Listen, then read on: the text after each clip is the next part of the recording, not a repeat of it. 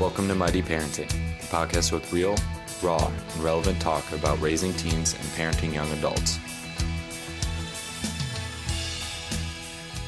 Welcome to Mighty Parenting, a community where we help you raise teens and parent 20 somethings so they can become happy, successful, and emotionally healthy adults. I'm Sandy Fowler, stress relief coach, speaker, and host of the Mighty Parenting podcast.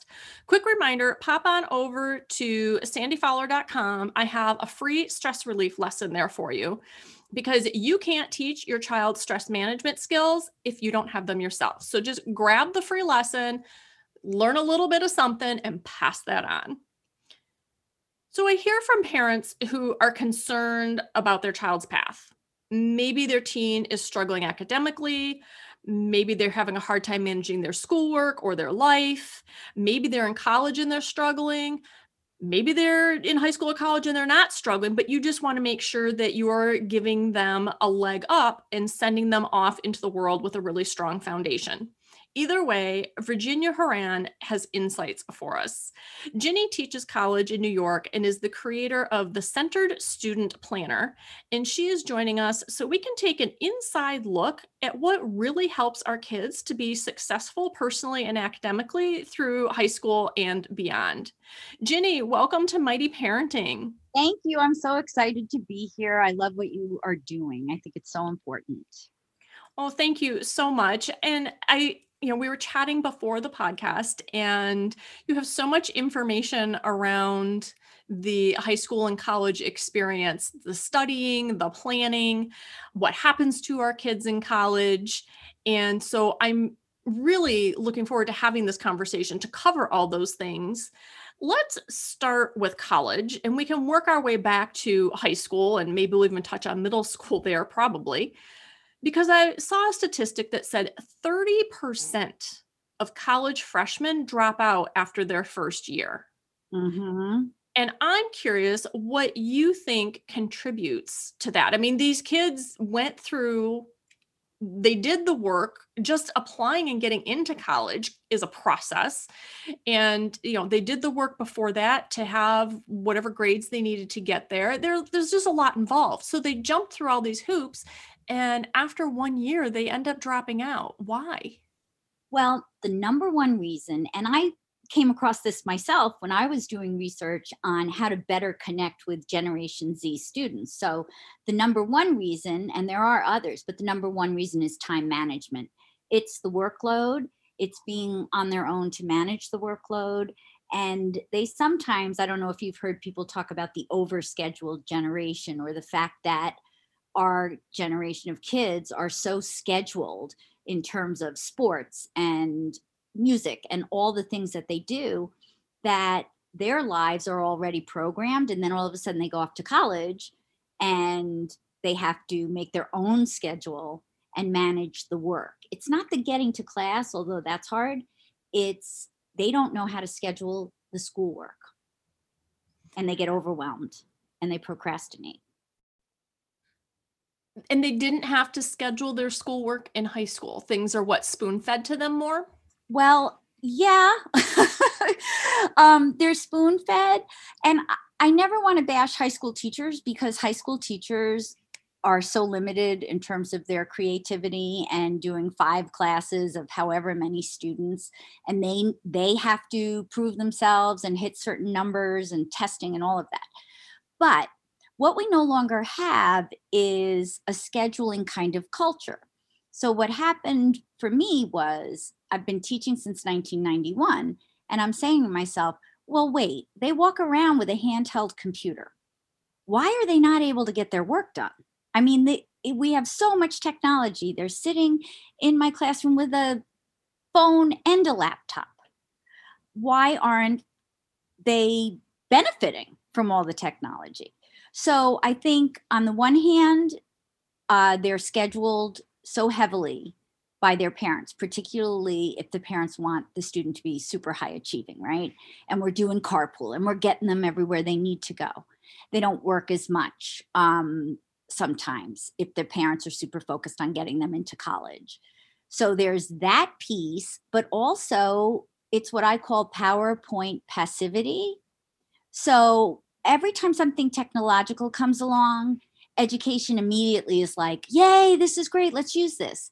And not all technology is good technology.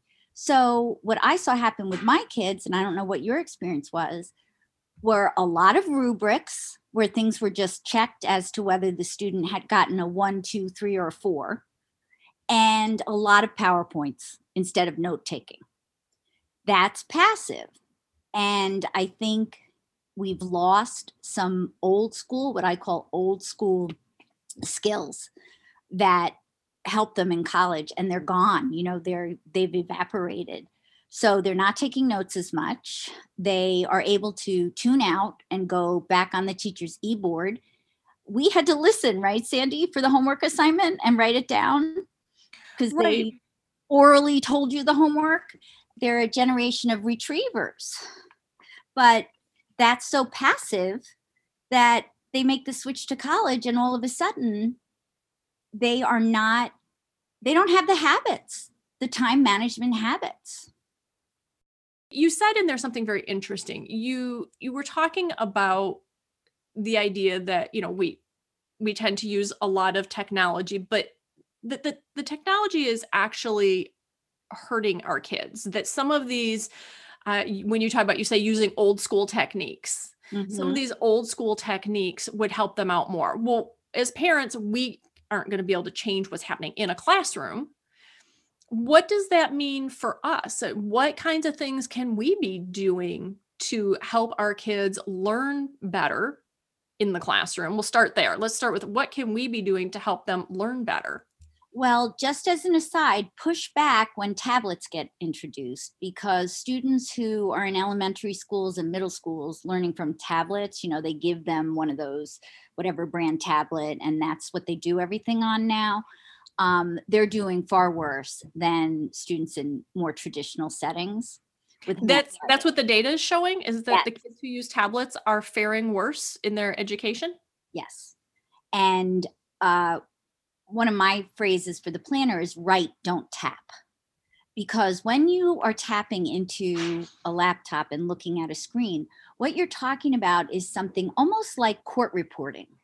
That's what they're finding is that when they write by hand, they slow down their brain just enough to think about what they are writing down. So, what I learned, and what maybe there isn't time to learn anymore, was active note taking with multicolored pens. And when I teach my students this, now this is at a community college, it's like the heavens open, angels are singing, like they haven't heard of it.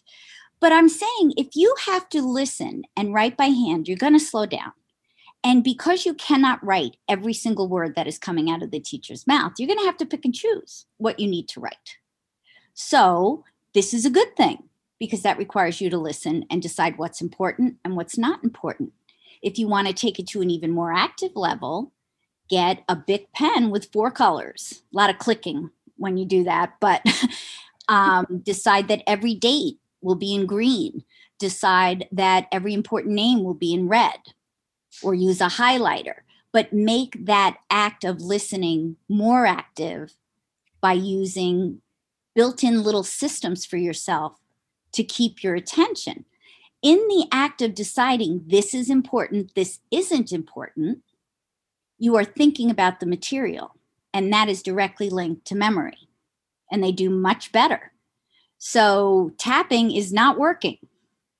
It's becoming just a transcribing.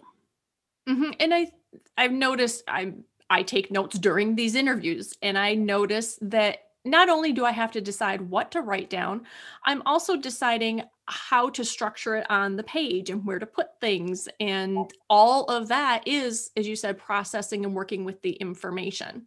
Like you want to, I see students who everything is written exactly the same way, lining up on the left hand side of the page. And I'm like, well, where's a heading? Where are the bullet points? What's a sub point? Everything on this page looks equally important to me. How can you visually represent what matters versus what doesn't matter or what goes together. So in the planner, I have all these tutorials, and one of them is in depth on note taking for any kind of person a doodler, a visual person. Um, we can tap into those tendencies. Now, as parents, you could, when your children hit that age where they're taking notes, you could look at their notes and you could show them an alternative way of doing them in an outline format. Um, and it can be a rough outline, but think about it, Sandy. The Word doc program makes the outline for them. They don't necessarily have to know main idea, sub point, example. So, a lot of these conveniences for business are not working as well in the classroom. And then some people might argue, well, if the Word program does it, then why do they need to know how to do an outline? Well, no, they need to sort information. And that's what outlining is really all about. I'm also huge on index cards and flashcards my son, my eldest, is 26. When he trains for a job, he buys a pack of index cards and he goes back to that old school word on the front, definition on the back. So anything handwritten is going to be superior, I think. And the more creative they can be, the better. But if you start getting into the kind of the mode of doing handwritten flashcards, you're imprinting on your brain way more than if you go on quizlet.com and look for somebody else's flashcards or the mm-hmm. flashcards that come with the publisher. Publisher plugins are not good for a lot of our students. Well, and just the act of writing out the cards. I know for myself, when I'm creating video recordings for business, by the time I have written out my cheat sheet to look at, I don't need to look at it Already studied. just the act of writing it out after uh, first you know, you write down the all the ideas and then you sort through them and then you create that little outline and yes by that point it is in my head and i don't necessarily even need that outline. So just the process of writing those flashcards is a learning moment and then the reviewing and the going over them it's a it, i guess you know it's a tried and true method for a reason and i hadn't thought about it, but as you said, we're looking at convenience as well as of course businesses are looking for ways to make money, not not saying how can we harm kids doing that. They're trying to be helpful and purchase the things that kids and parents want. So as parents, that's one of the places we can say, "Hey, wait a minute. Before we buy this support tool, let's think about whether it's actually going to support you." Or is it on the surface support and as you're saying dig a little deeper and is it actually going to put you at a disadvantage um, and some of this stuff will do that so another example the phone right so i say to my students all this happened because um, I was teaching a class called College Seminar. And I don't know if your daughter had to take one, but it's kind of this class that gets them, it's like extended orientation. And they mm-hmm. cover note taking and they cover, you know, how to kind of function in college. And I did one with a happiness theme because I've recently discovered, as you probably knew well in advance of me, so many aspects of positive psychology and how to be responsible for your own happiness. And to me, the connection was when you reduce your stress, you feel more in control. When you feel more in control, you feel happier and less stressed. So that's where the paper planner came from. Now, what I did was I cobbled together just free printables from the internet and 10 cent folders from Target, the ones that are all going to be out in, in a few weeks. And I gave them all a paper planner. Not very nice, but it was there because I said, What's with the phones? You have phones. They go, Yeah, I put in my assignment, but here's that kind of hidden thing when the alarm goes off, it's too late. Yes. It's too late. Um, a paper due on a Friday needs to be started probably two weeks in advance, and little pieces need to be done. So, just popping in an appointment or a due date on a phone doesn't teach you time management. It doesn't. And also, if you're not consciously thinking as you encode the things in your calendar on your phone, they don't register. So I think I joked with you, I couldn't remember the time that we were going to talk because I put the date in my phone. But there's something about the rapid nature of the way we deal with technology where our brain doesn't necessarily keep up. And we know we don't have to because we can look it up. Now, what that is translating to is this passivity that I'm seeing that gets in the way of them succeeding in college and in high school, even, particularly more rigorous types of environments. So, you know, alarms are great, calendars are great, but not if you don't know how to use them. Then they're just a, a widget. Right. And well, and and it's as you said, it's all great. It's how does it work for you? I know I'm an entrepreneur, I'm in mastermind groups, I talk to other people, and everybody has their own thing that works for them. I was excited when I uh, found a teacher who she creates a planner, but the planner isn't the appointments. I need my appointments to be on my phone. But the planner walks you through to the point of getting the appointments to put on your calendar. You think in the big picture, like you said. So for our kids, that would mean, all right, got an assignment today. I got out of biology and there's this assignment and I have to do this paper and it's due in three weeks. Right. So we as parents want to make sure that they know how to look at that assignment, break it down into its pieces and put reminders in the phone to work on the pieces. Exactly. Not just the deadline of when the papers due. Is that a workable system for some kids? I mean, they're all different, but that could work for some kids and that can be great particularly if they're really users of their phone for things beyond just social media. All you really need to teach regardless of whether the calendar is on the phone or is paper is this idea of working backwards from the due date as opposed to focusing on the due date. So i call it chunking where i'm trying to teach students with what we call embedded support, where we're trying to teach them these skills within the content of the class. So I'll say, well, it's a paper. How many steps are there to writing a paper? Well, there's research, then there's reading the research. So I try to show them how to break all those things down into chunks. And that's what parents can do because just paper is overwhelming, project overwhelming, is teach your kids all the different steps and break them down and write them down and then do a little chunk each day. And you can work backwards from the due date. If you have two weeks to do it, you put in your calendar, whatever calendar you're using, an hour when you find the articles for the paper. And then two days later, you read the articles and you highlight them. And then three days later, maybe you make index cards with the important points that you want to make. But the more you can have them right, the more it will stick. So even if they rewrote notes from a PowerPoint, it would be more active as opposed to just reading them or highlighted PowerPoints that were given to them. That's so interesting. And I actually, I kind of had this vision of taking your chunking idea that you teach, which I love that word, and pairing that even when they're first learning, pairing that with the index cards. Mm-hmm. Because you can lay them out and they can see very clearly these are the different steps to doing this. These are the different kinds of tasks. You have to find the information, you have to read the information. And then it you you can take the index card. Okay, find the information. Where could you find the information?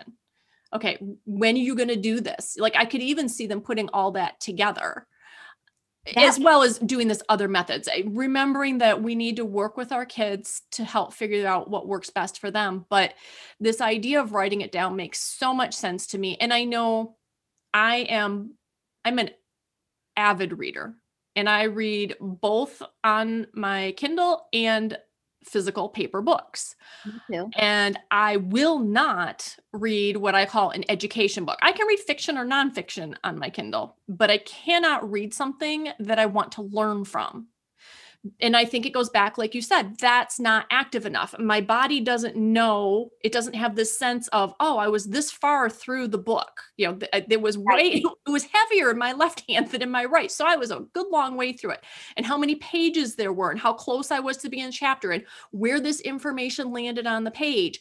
Those are all things that our brain takes in in a little bit it's not a highly active way but it is definitely more active than what it can do with an electronic device. And you know to be honest the students like paper and they like paper textbooks. We've been kind of forced at the college level to do ebooks just because of the expense of traditional textbooks but they would rather have a textbook that they highlight and touch and read.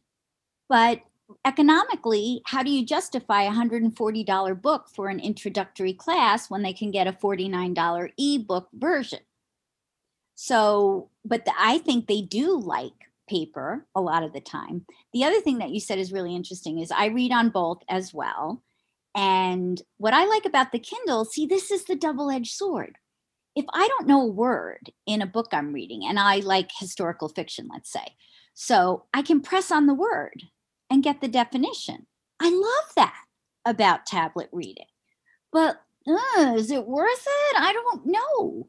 Because when it comes to reading a textbook, I don't think it works the same way. I just don't. Yeah. And, and again, that's going to be working with you, but just having these conversations with our kids, especially if they're struggling. And you've given us a few concrete things to go through with them. And so the active note taking, using index cards, helping learn how to chunk. Right. And I just thought of something else. Almost every school gives elementary students paper planners, but it's become this thing where it's for the parent to sign to indicate that the homework was done. Like it's a communication tool. I don't know if your kids got these, but and we were homeschooling in elementary. So okay. All right. So my kids, they got a big one through sixth grade. Then it went a little smaller for middle school. Then they got like a tiny private one for high school. They didn't use it to plan.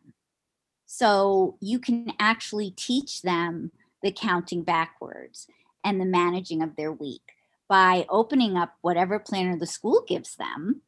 And, you know, they say like, um, there's a certain number of hours you have every week. And what they need to write down is when do they shower? When do they have sports?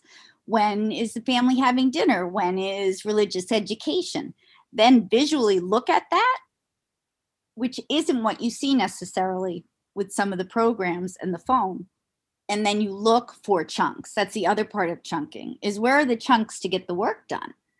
So you could start to teach your kids this idea that when you have an hour between swim practice and going home for dinner, maybe you could read half a chapter of a textbook and maybe that's okay. Maybe you don't have to read the entire chapter in one sitting. We have to get away from the grinding it out or pulling the all nighter or any of that stuff. Because if they're doing a little bit all the way along and they know how to chunk, they do much better in college when it's all about self directed learning and chunking. They can't pull all nighters in college the way they can in high school. The assignments require the time to be demonstrated in the end product. And the other thing I thought of when you were talking about that is they, correct me if I'm wrong, but it seems that they will learn better if they are going back and touching the same subject multiple times in in those smaller chunks rather than if they just sit down and essentially binge through a subject. Right and that's that's such a great word right? Where binging has become this verb that we use for watching television. But if i had a student my son let's say was taking biology there's so much terminology in that maybe you do five key terms a night on index cards. Not all of them, five a night and then five another night. But each time you whip through the first five before you add the next five, and then you whip through the first 10 when you add the next five. And as you're saying, the more you look at it, the more it sticks. And they learn to trust their brain and they learn to trust that it will stick because their handwriting and their visual learning kick in. And uh, so many of us are visual learners. So that's the beauty of handwriting or looking at a whole week in one clip is you're looking at that whole week from left to right and you can see time. You can see your time. And that's what I think is missing sometimes with the phones is can you see your time? It is. We actually, Leslie Josel, she works with ADHD families and she talked about seeing time. And I'll I'll link to that episode because it's a different take on it's not it's not a globally different take, but it's coming at the same issue from a slightly different angle, but with the same thoughts around it that you have, Ginny. And I think they're very complementary. And that is one of the issues is our kids can't see time. So here's what I'm wondering though. So we talk about kids who struggle oftentimes. Yes. These these skills that you're saying we need to make sure our kids have. If we have a kid, maybe we have a junior in high school and they've just been sailing through them. We're not involved mm-hmm. in checking their assignments or getting into their homework or anything. What do you recommend there? Should we just stand back? Should we do we need to dive in and check and make sure they have these skills cuz college is a whole different ball game from high school. It really is. So, if you can have those kind of conversations, I also think you can sense sometimes. You know, I have three kids. My daughter was organizing things when she was six, you know, and planning her life out. Um, the older guy is an anxious person. So he was kind of a planner and an organizer. middle guy, completely different.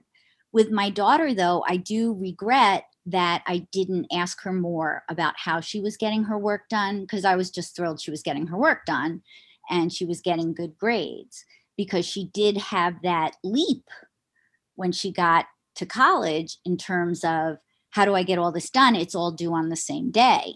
And we actually went through and did a blocked out weekly plan. I think it would be great to just introduce them to that idea like, okay, college, you're going to meet this class three times a week for 50 minutes and two times a week for an hour and 15. And let's look at sample schedules.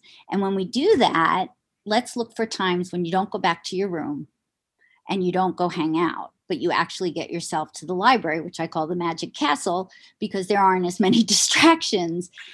And you learn that you can just, you can do a portion of your schoolwork. It doesn't have to be the whole thing. When they're doing well, though, I, it's hard to say. You know, I can't imagine you can do that well in high school without a little bit of uh, time management skill. So they're probably not going to be as shaken, shooken, shaken up by transitioning to college. Some also learn very quickly, kind of the hard way with the first few assignments. And that's like a huge wake up call. And as long as you can then get them to student services, they will teach them how to do all of this. That's the beauty of student services. All those fees that parents pay go for tutoring and test anxiety and time management and all sorts of um, assistance where they'll teach you how to be successful. And this is a reminder for us parents. so when they hit college, especially if you've had this kid who's done so well and there's this big shock because suddenly they're not doing so well, we need to remind ourselves do not dive in, do not fix this for them. Listen oh. to them and direct them to places they can learn the skills they need. Unless it's something, maybe it is something that it's a skill you have that you can teach them, but teach them the skill, don't bail them out or teach them how to access someone who can teach them the skill. And you say, Ginny, that that would be student services. Go there first. Yeah, tutoring centers. You know, the if you look at a bulletin board at a college or a website, there's going to be all writing centers. Anything that says center, you can usually um, get assistance. If you're in a college seminar class, they're going to teach you time management. I hope, I hope, I hope. Um, and yeah, Sandy, the don't bail them out thing. And I never thought I would have a problem, right? Because my parents didn't never bailed me out. But there is that temptation sometimes to to make everything better for them. And you have to hold back. I mean, you've gotten them to this point. Now they're in college. Let them fail. Like uh, if they have to fail one assignment, let it happen and then obviously be there to support them. The big thing is growth mindset, right? This idea that a lot of our kids who do well in high school have been told they're smart, they're smart, they're smart. And they attribute their success to the fact that they're smart. Uh, as it, almost if it's genetic, static kind of thing. Growth mindset is you can work on things and become really good at them. So if we can praise effort rather than end results as they're growing up, if we can talk about going back and redoing things and making them better, you can empower your kids by saying, no, no, no, it's not about the end result. It's about the time you spent or how hard you worked on it. My daughter got a B or something on a paper and she was crying, I got a B. And I I said, "Were you supposed to go to college knowing everything already?" Of course you got to be. What would be the point of going to college and getting A's in everything and not learning and just wanting that high grade? It's okay. It's okay to get a B and get better. So I wish more of them felt that it wasn't just this static thing like I was born with X and therefore I will be successful or I wasn't born with that. So I can never do that. Yes, you can. You have to just put in the time. Yeah, and and we also this goes back to some of the other conversations that we've had on the show. It is academics are measuring one skill set. Absolutely. They don't measure actual knowledge in many cases. And I remember my father in law saying that the college he went to when he was talking to the admissions advisors, they said they would much rather, at that time, of course, things change, right? But at that time, he said he would, the advisor, admissions advisor said he would much rather have a C student than an A student because the C student already knows what it means to work at something. Yes. They have this growth mindset that you talked about. It's so important. And then they see the difference and they appreciate the effort that they put forth and they also kind of trust uh, feedback. Students who get a's all the time start to think that maybe they didn't earn it. I know that sounds really weird but they just assume that oh well they kind of know that i'm x y and z. And and that happens in high school a lot. College is a good chance for that wake up call where you're starting out with a new set of teachers with a new set of standards and when you work hard at something and you get a good grade it feels better than when you did it overnight and got a good grade. And i want to circle back for just a moment and share one other thought here. You said the dreaded words let them fail at the college level. Let them fail the assignment even let them fail the test let them fail the course. Mm-hmm. and it's so hard as a parent to sit back and not not even necessarily say anything much less dive in or do anything about it but to give them space to figure out the lesson to be supportive and encouraging. And if they ask you for ideas or suggestions to carefully share some ideas on how they can grow how they can get the skills they need how they can learn the materials. Know what do you think happened did you study for this? Did you feel like you knew the information? You know going through that but i just want to remind ourselves that yes failing something at the college level is hard and the consequences are larger than they were in high school which are larger than middle school which are larger than elementary and they still aren't as large as if they fail at their job if they do not have the ability to take constructive criticism, if they don't have the ability to learn, if they don't have time management skills, if they don't have these things to support them and move them through the job process, they can end up unemployed. I talk to employers and college professors, and I've heard some very scary things. And one of the things I've heard from multiple employers is they had young employees who came on the job, they were asked to do an assignment.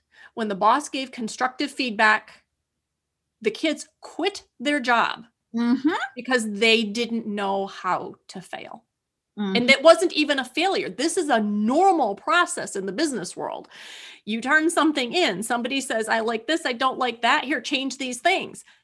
that's how it works and so we need need need to help support our kids in that and i love ginny that you've given us these specific ways of doing that of m- making sure that they know these old school techniques and some old school ways of helping them with the time management. Well they they have the power then right? Uh, they're not just being buffeted by events you know? They can go back to flashcards. They can go back to multicolored pens. They can go back to taking better notes. It's all there. They're not just at the whim of the e-board or whatever else is going on. It those are tools just like hammers and nails they're tools and they really can work they really can help them and i think I just think we're skipping some step where they learn how to learn. And I haven't quite figured that out yet. And I need to dig a little bit deeper and saying, where are we going wrong that we're not spending more time teaching them how to learn things? Because the index cards and the outlining and all of that, I was taught that in school. Were you taught that? I was taught that. Yes and no. What I distinctly remember was a teacher looking at my history notebook in eighth grade and I was trying to do an outline. I was writing way too much. And, you know, you indent every time. Right. And so I had like three pages of things where I was only writing in the right half of the sheet of paper. they just said, don't do that. They didn't give me instruction how to do it or anything else. So, so, you know, there were little things here or there, but I, I do. I think we need to teach our kids. And if we don't, then get with a coach or do something like your planner where it's a planner and a teaching thing but go get some resources to help the kids learn it right and don't assume because it's on a laptop or there's a youtube tutorial um, that that's the way to go because that i think youtube tutorials are great i use them a lot but they don't necessarily sometimes they go on and on a little bit particularly if they're done by their peer group. And i think sometimes actually reading and touching something uh, the kinesthetic piece with the handwriting that can help you more. You know there's this funny thing um, spare brain time like we talk about why it's so hard to listen and it really is but it's because the brain is amazing so the average person speaks between 100 and 150 words per minute, let's say. The brain could probably handle 400 to 600. So I try to explain this to my students. Deduct 100 from 400. Let's say you're a listener and you can take in 400 words per minute. The average speaker is only going to give you 100. There's a gap of 300 words. That's when we wander and we can wander and come back and not miss much. So if you're writing by hand, you have the time to assess the importance of what you're hearing and whether it matters, and you can write it down. It's because the brain could be taking in so much more than it's being given that we have trouble with attention. Well, and that's interesting to me mm, because when I'm, ta- I never thought of this, but if I'm taking notes when someone's talking, I I don't lose my focus and lose my concentration. But if I'm just listening to a lecture, a video in an endless Zoom meeting, my brain is wandering off. It's gone. And then it's after, you know, it doesn't just pop back, it's just gone because it's found another path one of my favorite best student stories is I had this student and she was in the back of the room and she was knitting. And she came up to me after the first class. And first of all knitting is fairly unusual right? And she said i hope you don't mind. I don't take notes. I knit uh, scarves and sweaters while i'm in class. And i said really? And i knew exactly what she was doing. She was filling her spare brain time and fully focused on what I was saying. And she never took a note and she got a 100 on everything all the time. She was so focused on listening because she used the knitting to take up any kind of spare brain time that would have led her to get distracted. All right. So this is great, Jenny. I so appreciate all of your insights and these tips for what we can do to help our kids be successful. And we've talked a lot about college, but this is true no matter what path our kids are going on. If they're going to a trade school or they're going to earn a certificate or they're going on to community college or university or they're going straight out into the workforce, they need time management absolutely. You cannot function as a human being without a certain amount of time management and they need to be able to chunk those tasks and things and we need to learn. So this is great for all of our kids. For anyone who wants to connect with you or learn more from you where can we find you online? Um, www.thecenteredstudentplanner.com i know that's a mouthful but uh, I check my messages all the time. I have a Facebook page for the Centered Student Planner, and I answer absolutely everyone. And I will do time management lessons, but basically, it's it's the website, and I get back to everyone. And I love doing this. This is my mission. Thank you so much, Jenny, for joining us today. This has been really helpful. Thank you. And thank you, mighty parents, for being here. Remember, please share this podcast with another parent. This is such important information for all of our kids. And also remember to visit sandyfowler.com and grab that free stress relief lesson. There are two activities in there that you can do that do not require you to add anything else onto your day. And you can even invite your teen to try it out with you. And just Thanks for being here today, for being part of the Mighty Parenting community. Remember, you're here, you're listening, you are Mighty Parent. You got this, and I will see you next week.